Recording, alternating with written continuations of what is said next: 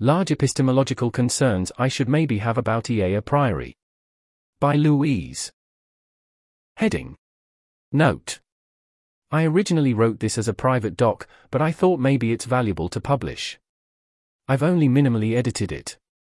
Also, I now think the epistemological concerns listed below aren't super clearly carved and have a lot of overlap. The list was never meant to be a perfect carving, just a motion at the shape of my overall concerns, but even so, I'd write it differently if I was writing it today. Heading Motivation For some time now, I've wanted nothing more than to finish university and just work on EA projects I love. I'm about to finish my third year of university and could do just that. A likely thing I would work on is alignment field building, for example, helping to run the SERI MATS program again. In this doc, we'll use alignment field building as the representative of all the community building, operations Y projects I'd like to work on, for simplicity. However, in recent months, I have become more careful about how I form opinions. I am more truth seeking and more epistemically modest, but also more hopeful that I can do more than blind deferral in complex domains. I now no longer endorse the epistemics, used here broadly as ways of forming beliefs, that led me to alignment field building in the first place. For example, I think this in part looked like chasing cool, weird ideas that feel right to me, and believing whatever high status EAs believe. I am now deeply unsure about many assumptions underpinning the plan to do alignment field building. I think I need to take some months to re-evaluate these assumptions. Heading. In particular, here are the questions I feel I need to re-evaluate. Subheading 1. What should my particular takes about particular cause areas, chiefly alignment, and about community building be? My current takes often feel immodest and slash or copied from specific high status people. For example, my takes on which alignment agendas are good are entirely copied from a specific Berkeley bubble. My takes on the size of the community building multiplier are largely based on quite immodest personal calculations, disregarding that many experts think the multiplier is lower. I don't know what the right amount of immodesty and copying from high status people is, but I'd like to at least try to get closer. Heading 2. Is the EA viewpoint on empirical issues, for example, on AI risk, correct, because we are so smart? Up until recently, I just assumed a part of EA is right about large empirical questions like how effectively altruistic is systemic change, how high are X risks, and is AI an X risk? Empirical as opposed to moral. Dot. First, this was maybe a naive kind of tribalistic support, later because of the superior epistemics of EAs. The poster version of this is just believe whatever Open Phil says. Here's my concern in general, people adopt stories they like on big questions, for example, the capitalism is cancer and we need to overhaul the system story, or the AI will change everything tech utopia story. People don't seek out all the cruxy information and form credences to actually get closer to the truth. I used to be fine just to back a plausible story of how things are, as I suspect many EAs are. But now I want to back the correct story of how things are.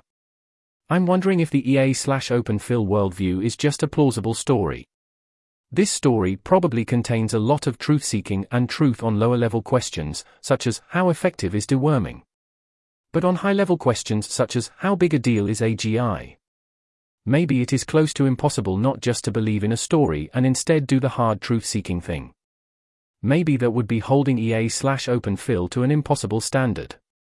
I simply don't know currently if EA slash Open Phil epistemics are better than that and therefore I should not defer to them unreservedly. I am even more worried about this in the context of bubbles of EAs in the Bay Area. I've perceived the desire of people there to buy into big slash exciting stories to be quite strong. Maybe the EA slash Open Phil story is therefore roughly as likely to be true as the stories of other smart communities, for example, other ML experts. This seems especially damning for parts of the story where a part of EA is taking a minority view. A modest person would assume that EA is wrong in such cases. I haven't really heard many convincing stories that run counter EA, but I also haven't really tried. Sure, I have heard counterarguments repeated by EAs, but I've never sought out disagreeing communities and heard them out on their own terms.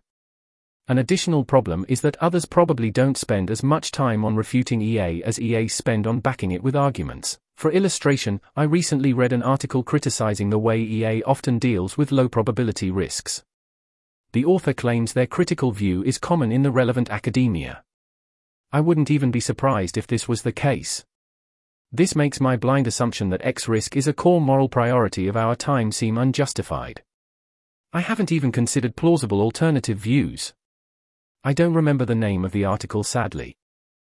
Heading 3. Are humans in general equipped to answer such huge empirical questions? Maybe questions such as, how high are X risks, are just so hard that even our best guesses are maybe 5% likely to be right. We delude ourselves to think we understand things and build solid theories, but really we are just like all the other big ideologies that have come and gone in history. We're like communists who believe they have found the ultimate form of society, or like hippies who believe they figured out the answer to everything is love or like 30s eugenicists who believe they should improve humanity. Here are a bunch of related concerning considerations. Maybe there is something very big and real about the term groupthink that we don't understand. Maybe our epistemics don't weigh that heavily in all of this, maybe they increase our chances of being correct from 5% to 6%. Maybe the main ingredient to finding answers to the big questions throughout history has just been guessing a lot not being smart and truth seeking. Next point. Maybe there's a huge illusion in EA of someone else has probably worked out these big assumptions we are making. This goes all the way up to the person at Open Phil thinking Holden has probably worked these out, but actually no one has. Maybe it's really hard to notice for people when they are not smart enough to have accurate views on something. Maybe the base rate of correct big ideas is just very low. That's the end of that list. I don't understand any of these dynamics well and I don't know if EA could be falling prey to them currently. Since these seem plausibly big, they seem worth investigating. Again, I am even more worried about this in the context of EA bubbles in the Bay Area. Heading 4. EA flavored, Moral Philosophy. I've been assuming a lot of EA flavored takes on moral philosophy. This includes utilitarianism flavored stuff, de-emphasizing rules or duties or justice slash other moral goods, and totalist population ethics. Some of them are minority views, including among very smart subject experts. I am considering whether I should be more morally centrist. Depending on my answer to this question, this might imply anything from spending a bit more time with my family to changing my work focus to something robustly good, like clean tech. Heading Interlude, information value. Now at the latest, I'm expecting a reaction like, but how on earth are you going to make progress on questions like fundamental moral philosophy? First, note that I do not need to make progress on the fundamental philosophical slash scientific issues as long as I can make progress on my epistemic strategies about them.